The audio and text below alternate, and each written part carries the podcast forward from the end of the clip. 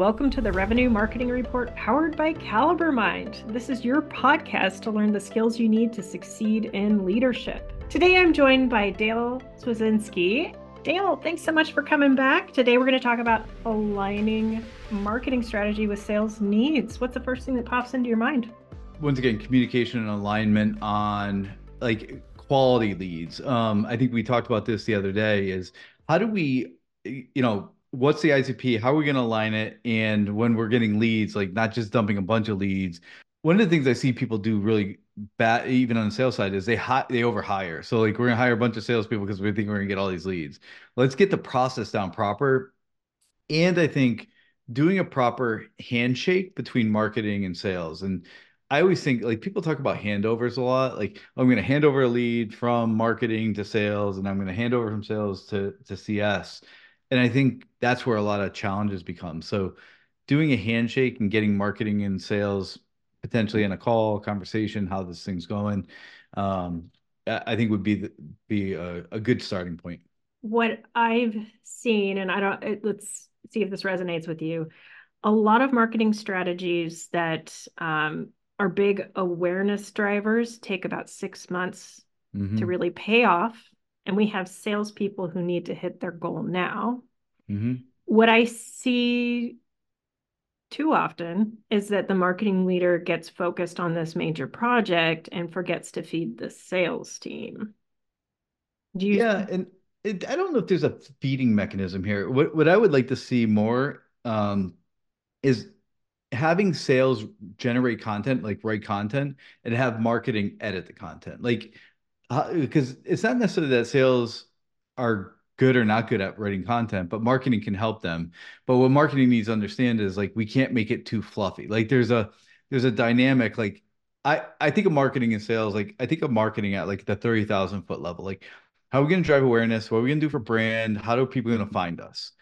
And if we can say that to sales, like we're going to help you with awareness that when you go to schedule a meeting or get a meeting or do outbound, it's going to be like it's going to be much easier for you guys than for you guys to have to generate your own awareness. So what I would do as a marketing leader in that perspective is have a side project on how can we start enabling the sales team to generate awareness at a micro level while marketing generates awareness at a macro level.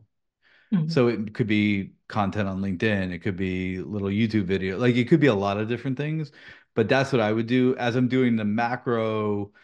I'm going to get brand awareness in 6 to 8 months. The sales team already knows customers, prospects, and CS, by the way, knows customers as well. Like how can we get brand equity and awareness through our current customer prospect base?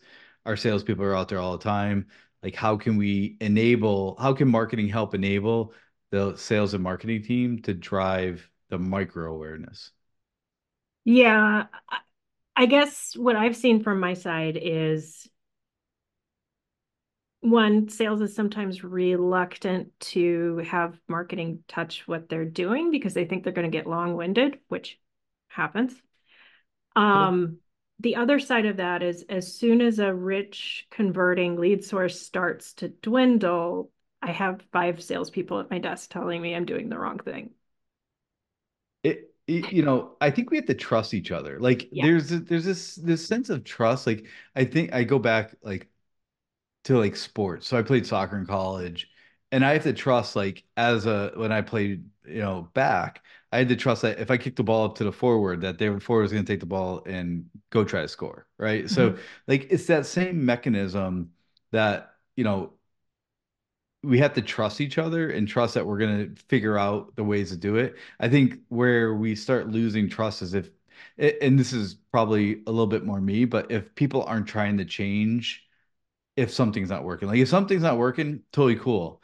What are we going to do to change what's not working? Like too many times I'll hear this doesn't work or that doesn't work. It's like, okay, great. It's not working, but how are we going to try to fix it? How are we going to try to change it? Do we need a brainstorming session? Like let's all get in a room and do this together so that we can trust whatever we come up with as a majority we're going to go forward together.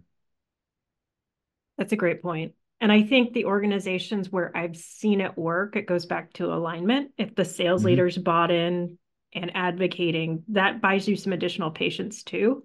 Yeah. But you said something really interesting, like if the sales leader, like if there's not a trust at the sales leadership, at the revenue leadership level, let's just call it revenue leadership. So marketing and sales together, like if we stop segmenting them into silos and say the revenue leader team believes this, and if we go in there with a united front and we're not undercutting each other, back to trust, back to alignment and expectations on a weekly basis. Like if we're not hitting our goals, then there's something broken. What is it that's something broken? So a lot of times, like even with our clients, when we go in, they think the problem is one thing. So they're like, we need more top of funnel, or we need more leads. One client was like, we just need more leads. We have, you know, we have 4 BDRs, we have some AEs, we have 6 CS people, like we need more leads. So we went in, we were like, okay, so we looked at it. It wasn't a problem. They were getting plenty of leads. The problem was the HubSpot process was broken. So leads were getting stuck in HubSpot and they were like not getting followed up with. And it's like, and there were like a bunch of workflows that are overriding each other. And like, so it's like, okay, the problem really isn't you need more leads. That may be a problem later on, but the first problem is like, let's fix the process and let's get the process running properly and then see what we have. I mean, I was going to go down the tooling road, but now that you've mentioned it, I have to, because you're so right. I can't tell you how many organizations have the lead to nowhere. You might as well burn the money in the parking lot.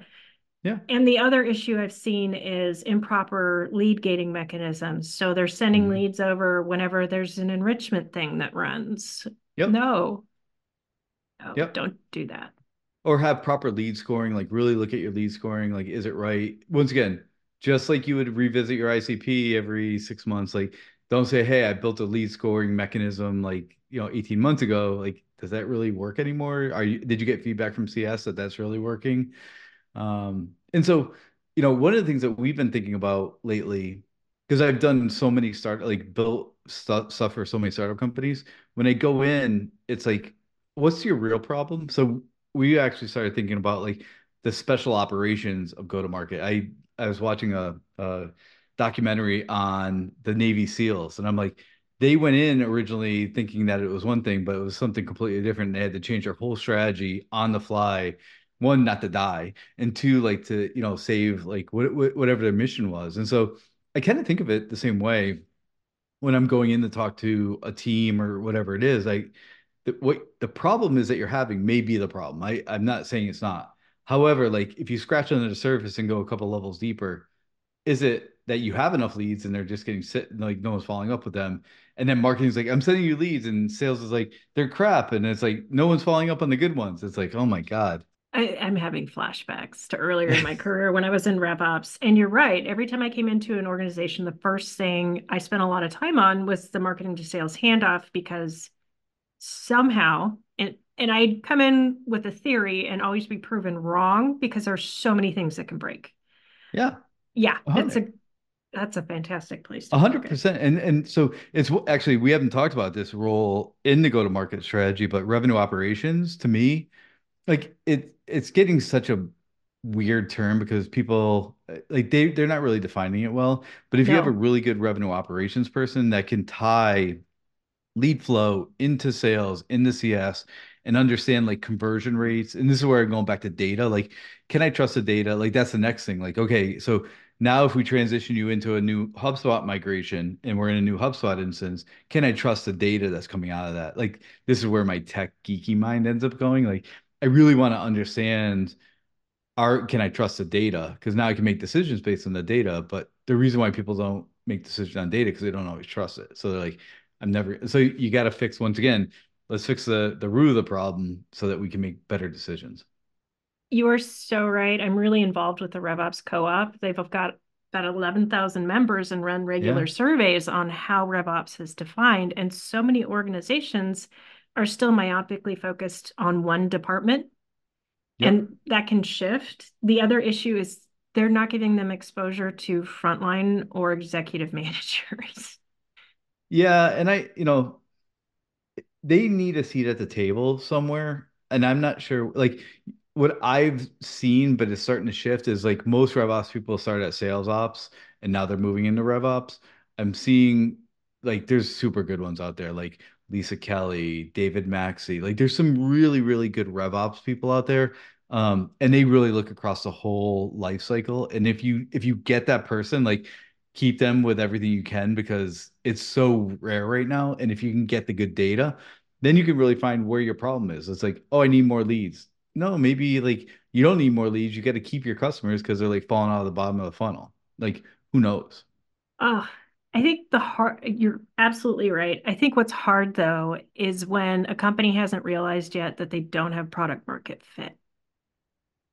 Yeah, so we deal with a lot of founder-led sales, and they're trying to get to product market fit. The challenge becomes, well, I've seen the challenge becoming is they're spending a lot of money with a bunch of leaders, but they don't have the foundation, the process built properly. Once again, like, bring people in that can build the entire process for you, then bring the leader in that can execute on the process. Because I struggled with this when I was doing full-time work. Like, I couldn't build the strategy and the process and do the work all at the same time. Like, you drop something. Like, what I tell a lot of founders and people that are trying to do this, like, you probably have 10 priorities for a year. Let's call it 10 priorities.